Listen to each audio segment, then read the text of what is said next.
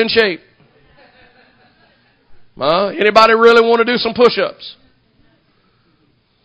That'd be interesting. How many you think you can do? 25? Good, do them. And then we all watch, and then about 10, your arms are burning, and you realize you're not as young as you used to be. And I think sometimes we realize how quickly life's moving as we watch our children grow and our grandchildren come and life begins to kind of become this expedited journey. And then you begin to think, well, what am I leaving behind? Because I don't, I don't want to just leave my, you know, my memories for somebody. Because how many know the memories that you leave behind that others pick up and gravitate to, they're just memories and eventually they're going to fade. I could leave some souvenirs some trinkets, some toys. But how many know that they're just going to rust? They don't live forever.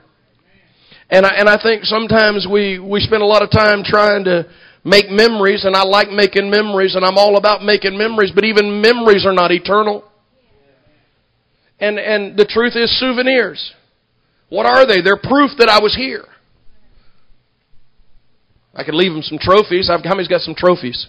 Some things you've accomplished, things that you uh, uh, were able to obtain, and you got some trophies. I was looking through the storage unit the other day, and one of the boxes had fallen and it, it had broken open, and all the things that used to be valuable to me in the way of, of awards and, and trophies were just scattered on the floor, and some of them were even broke. And I'm going to be honest with you, I didn't even care. Because after a while, even the trophies don't matter. If trophies doesn't matter anymore because, you know, we remember accomplishing them, but now they don't have the same significance because the older you get, trophies don't impress anybody. And memories are going to fade and the trinkets and the souvenirs are, are going to be scrap metal for somebody to sell. But it's all about leaving legacies. A legacy. Something that we believed in that's transferable to another generation. In Mark chapter 6, Mark chapter 6, Jesus, in verse number 1, he went out from there and came to his own country. And his disciples followed him. And when the Sabbath had come, he began to teach in the synagogue, and many hearing him were astonished, saying, Where did this man get these things? And what wisdom is this which is given to him that such mighty works are performed by his hands? Is this not the carpenter, the son of Mary, the brother of James and Joseph and Judah and Simon? And are not his sisters here with us? So they were offended or disapproving at him. Isn't that interesting scriptures? Because Jesus is returning back to his home. And upon returning back to his home, he's in the synagogue, he's in church preaching and teaching and explaining the kingdom of his Father. So much so that people marveled and were astonished and impressed. And then they, they looked at the miracles and the wonders and said, wow. But the scripture that grips me is when they step back and they say, look, not only what mighty works has he done, but wait a minute, is this not the carpenter? Is this not the son of Mary and Joseph? Is this not the child that we watched grow up here? Because they didn't see Jesus as a legacy maker. They couldn't view him as the world changer. They couldn't see him as the Son of God. They could only see him as the memory of a carpenter's son. They could only see him based on the table that he may have crafted and sold in the local market. They couldn't see him as he really was because they were looking at the wrong thing. So many times in life, for most of us, turn me down in the house just a minute, guys, because I feel myself getting a little loud. It's a gifting, thank you. How many understand that in this life we are, are very prone and very tempted to try to build a war chest or a, a, a chest of treasures and of trophies and of accomplishments. And we forget what legacy really is because we're no different than the people of Nazareth. When Nazareth had the opportunity to host Jesus, this was his second visit to the city. And on his second visit, they are offended or rejecting of him. How many know it's critical to reject him? Because to reject him is to reject all that he is. And all that he is is all that I need. Oh, glory.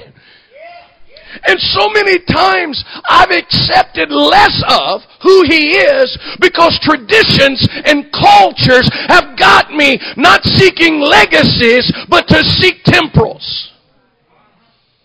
And today's church in America has majored on the temporal. We focus on the temporal experience. And we forgot about the eternal. And to me, a real legacy is not just what I leave behind here when I'm gone, but does what I leave behind change someone else's eternal destiny?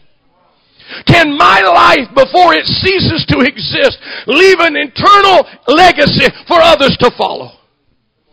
Now that's a challenge, isn't it? Because the entire life of Jesus was nothing more than, than Him living out the will of His Father to leave a legacy for you and I to run behind. Because Jesus didn't leave trophies.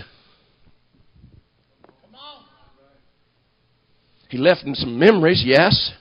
But many of those even faded because the scripture says that not even all of his miracles were recorded. So even some of the miracles of his life faded. The memories didn't last. The trophies didn't last. The souvenirs. How many know somebody had some souvenirs from Jesus? Say, how do you know that? Because the Bible says that the soldiers gambled for his God.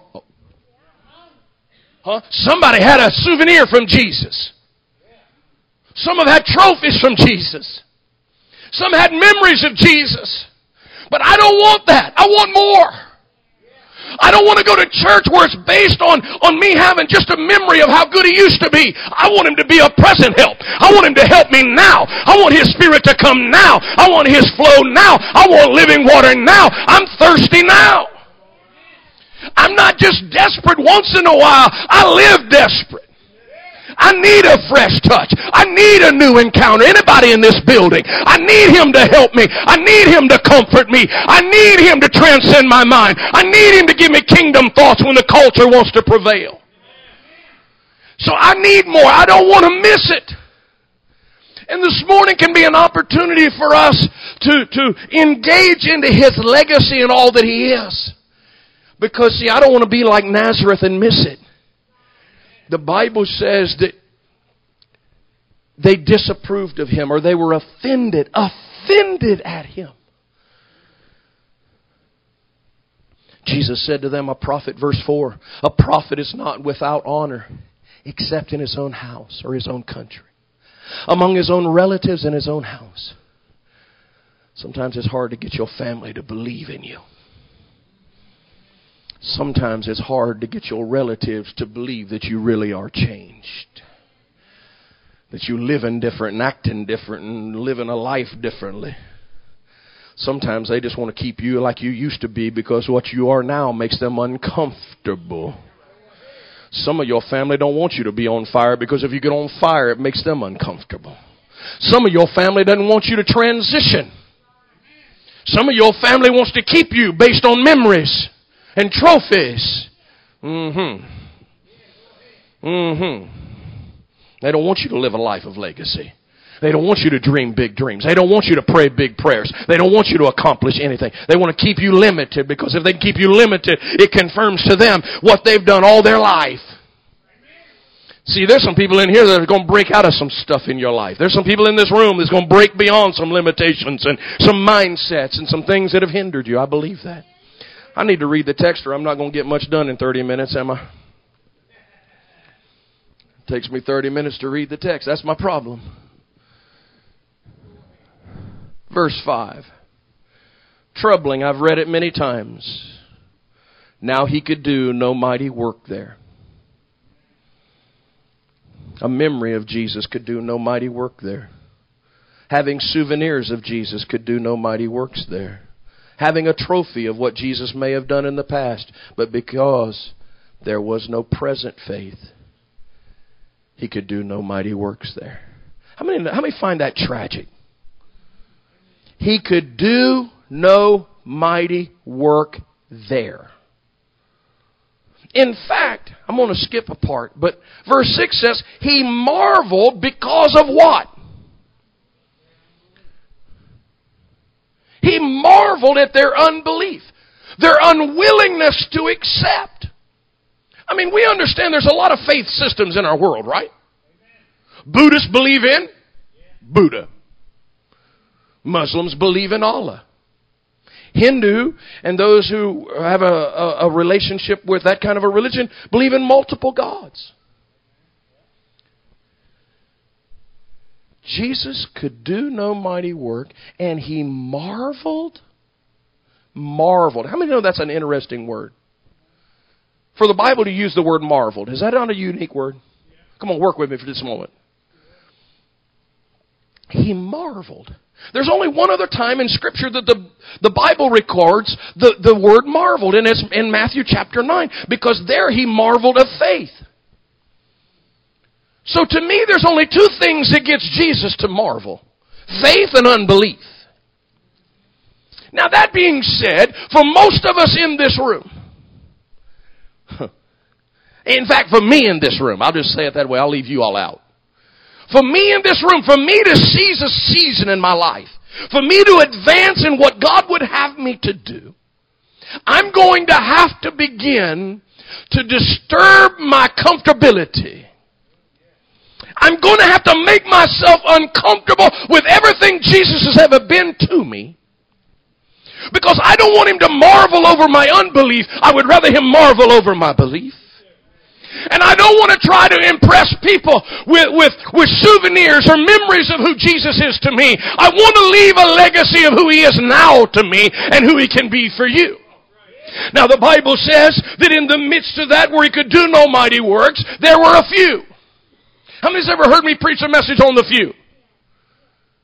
Well, she'd been with me 26 years. I figure she might be the only one. I want to be a part of something that's larger than just me. Now the Bible says, now stay with me for just a moment. The Bible says that he could do no mighty works except that he laid his hands, what's the Bible say? On a few sick people and did what? Okay, so there were some people there not looking for memories. There were some people there not looking for souvenirs or trophies. They were looking for a legacy or an impact that changes them not only naturally, but eternally. Now the Bible says there are a few.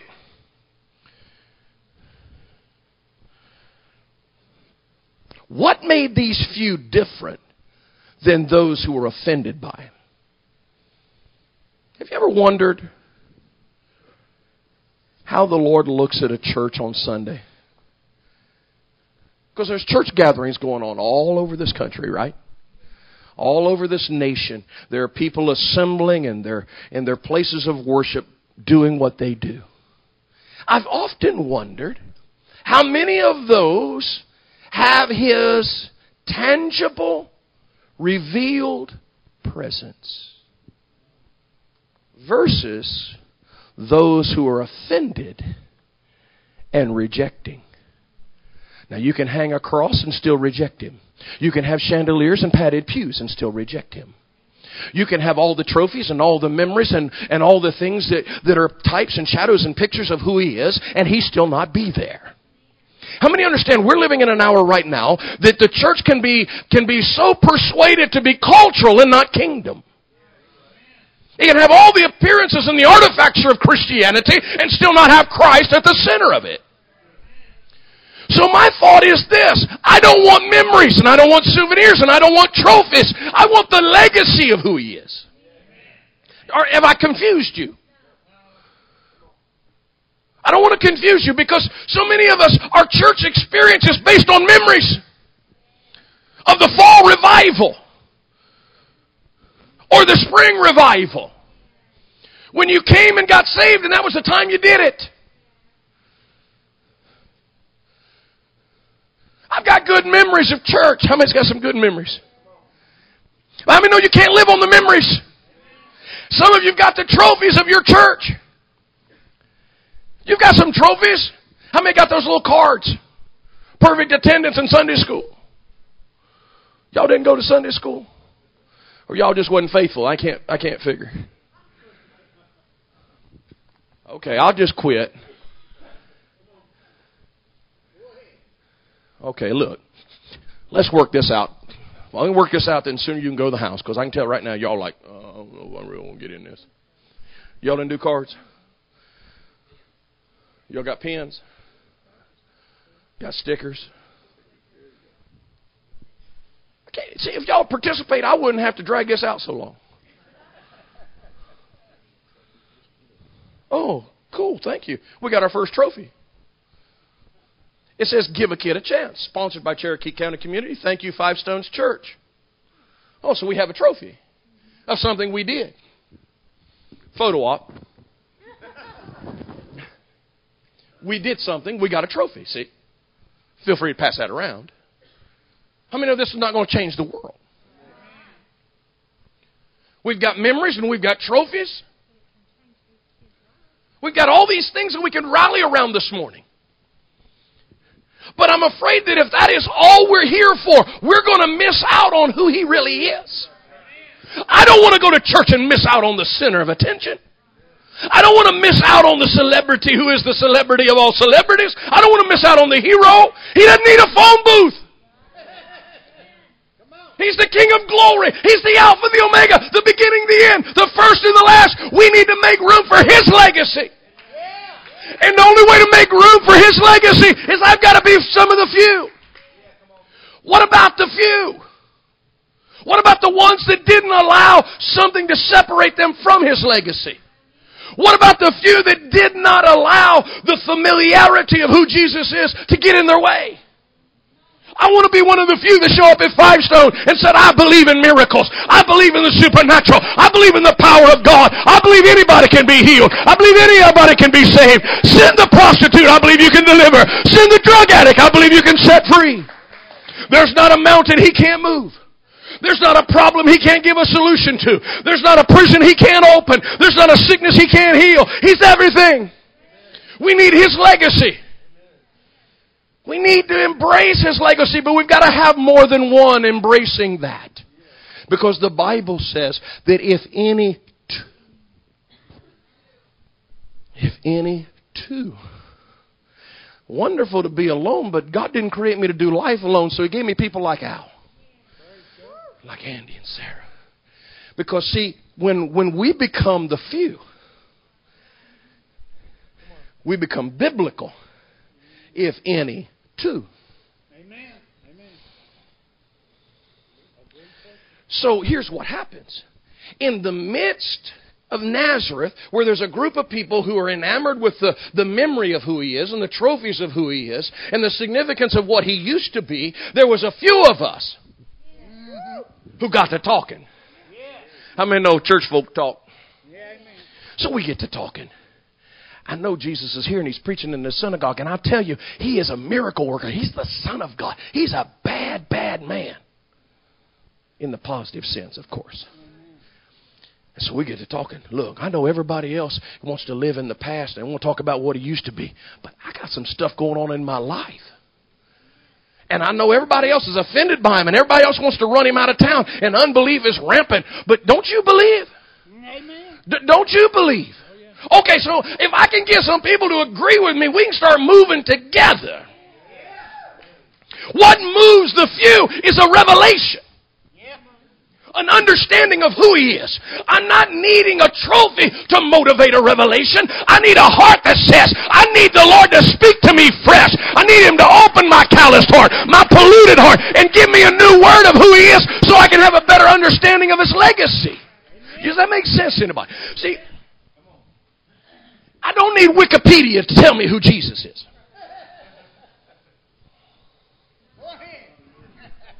Some of that just went right over your head. Like, what's Wikipedia? I got a computer. Y'all like, I still don't know what you're talking about. Somebody tell them later.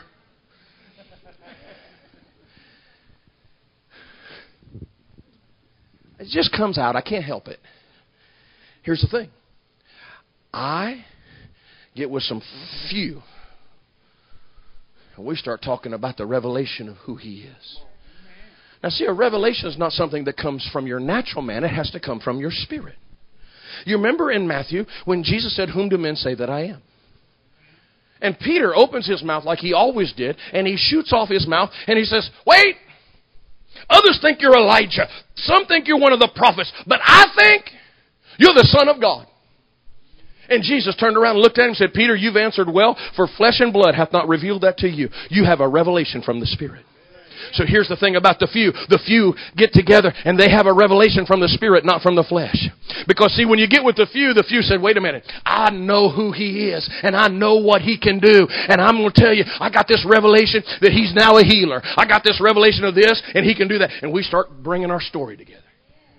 How many know when you get around some people that can build some momentum, you'll start moving? I'm just going to be honest with you. There's sometimes the few have to help each other. How strong are you, son? This is not a trick question. How strong are you? Teenagers. Oh no, I'm afraid to answer. I, I want to know how much you can handle. How much weight can I put on you?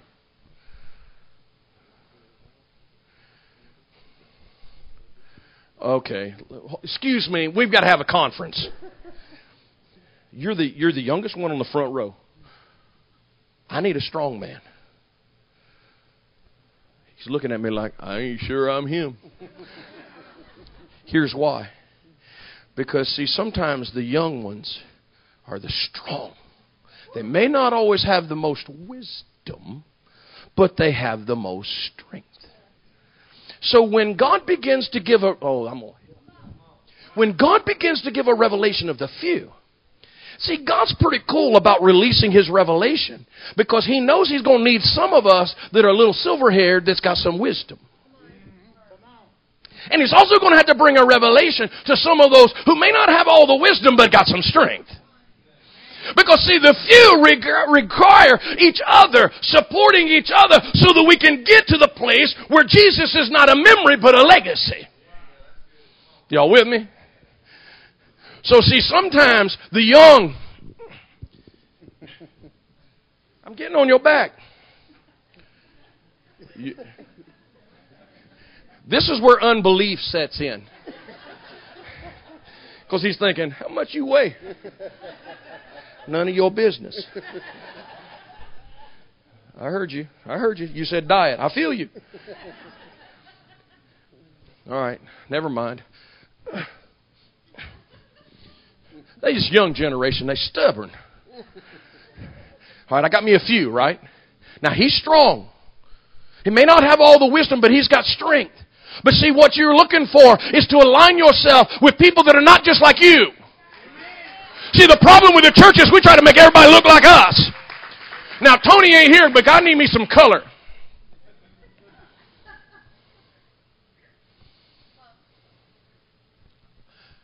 Huh. Come on, Olive. Would you quit being so stubborn? What's wrong with you? You're part of an illustrated sermon. Look at all these people. They love you. Smile pretty. I know they're looking at you, but it's all right. Now, here, see, see, revelation in one color. Revelation isn't in one size. Revelation is not defined by religion. Revelation is not defined by the name on the sign out front. Revelation comes from the kingdom. And the kingdom is, is multifaceted. It's got a young generation that has a revelation of the legacy of Jesus. It's got an old generation. No, wait a minute.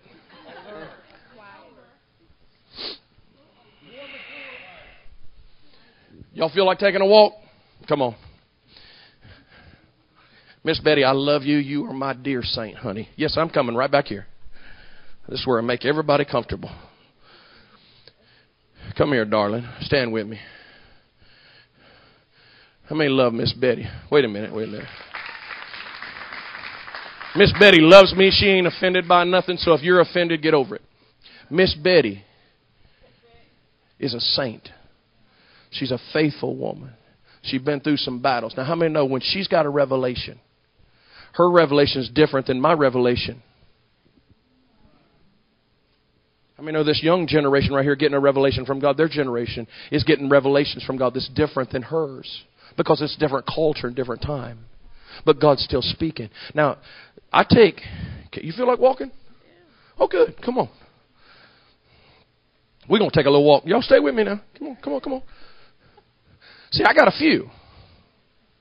Now, my few may be a little uncomfortable, but my few has a revelation. Now, see, here's the problem. The people that were in Nazareth was offended by Jesus because they couldn't accept him as the legacy that he was. But see, the few said, we don't care what y'all think of us. We may be a little older, a little wiser, a little younger. We may have come from some, some adverse backgrounds. We may not have been your cup of tea. We may not look like your little religious group, but we don't care because we ain't here for you. Y'all keep walking with me. Don't act like so. See, see what I got to look at all the time? It's scary. Now, come here. Now, don't we look like a few? Now, you take the few of us. We're different, we're distinct, but we're all seeking one thing. And that's a greater enlightenment and a greater understanding of who Jesus is. And the few of us in this Bible story here get together and we say, you know what? Has he ever done anything for you? What's he done for you? Me? Yeah. Uh, saved me from addiction. What kind of addiction? Uh, weed, marijuana. Yeah. Mm-hmm. He set you free? Set me free. Okay, that's a revelation I might need, all right? All right, you ready? I know you, the young one, and you ain't had a whole lot of experience, but you got some peach fuzz on your. T- Man, look at that. Dude, the light's on it. Daddy, teach that boy to shave. That's cool, man. Oh, you doing no shave November? You starting. Head start, he's a cheater. Tell me one thing that the Lord's done for you that will help her and Miss Betty and me run after Jesus? He gave me salvation. So, so this generation, that was good. You did good. Saved. All right, Miss Betty, talk to us. Well, first of all, He saved my soul, and the most important thing, He heals my body, and most on top, He saved all my children and I'm looking for him to save my grandchildren. Did you hear what Grandma said? She said, I'm looking for him to save my grandchildren. All right. Now, now, now get this. Now look. Now we a motley crew, ain't we? Well, I am, and these three are gorgeous. Here's the thing. What do I what do I gain from them? Well, what I just what I just what revelation have I just gained to move Jesus from just being a memory that He's a Savior, that He's a deliverer, that He's not only a Savior of her generation, but of the next generation and the next generation. All right, give them a hand. Y'all can go be seated. Thank you. Thank you, thank you, thank you, thank you. Now, I put all that together for this. Put all that together for this. And, and you did good. Don't be mad at me. Smile. Oh, he's mad at me. Dude, the Bible, let me give you my revelation. The Bible says you have to forgive.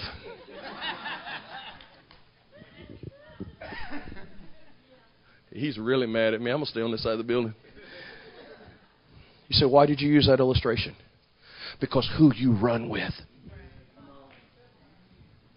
who you fellowship with, who you align with, determines your revelation and your understanding of who Jesus really is. And the fact is, many of us have been limited because we've been running with a crowd of doubters. We've been running with those who did not fully believe. We've been accepting marginal when He wants to be supernatural. I need me some new fellowshipping partners. I want to be one of the few that can carry it out and walk it out and do what He said we can do. I want to be one of the few. And you've got to run with people that challenge you, who can give you a revelation. And you need people that are different than you. Because, see, if you run with people just like you, you're the smartest person in the group. You need somebody with a new shake and a new foundation and a new revelation of who Jesus is. Because if you're not careful, one of the greatest tragedies of our life is Jesus becomes a memory. How many's been in church more than 20 years? 25 years? 30 years? That's enough. You've been around it a long time. And it can be very boring and non relevant and it loses its passion. It loses its vibe. It just becomes a, movement of, of mechanics. That's exactly what happened in Nazareth, and that's exactly what's happened to our culture. Our culture has made Christianity this, this routine of memories. And we applaud the trophies. There's no legacy. There's no legacy. He's not a legacy to us, and we're not leaving a legacy because we're not a few. I want to be a part of the few that change the world. I want to be a part of the few that preach the gospel without compromise. I want to be a part of the few that preach He is. I want to be a part of the few that can relate to this young generation. I want to be a part of the few that can reach Miss Betty's generation.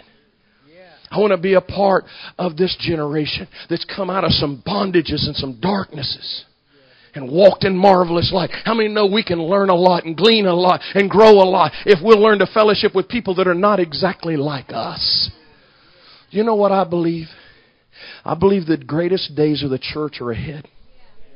I don't care what our government says. I don't care what politicians say. I don't care what religious people think. I believe that Jesus is going to show up loud and proud and that He's going to demonstrate His kingdom in a world of chaos and confusion and that he's going to be big and in charge and there's going to be another wave. I believe in my heart there's another wave coming. I believe there's another visitation coming. I don't know, you may not have been around long enough, but some of us have seen some waves and some moves of his glory and some things happening. And what's happened is unbelief has plagued the church.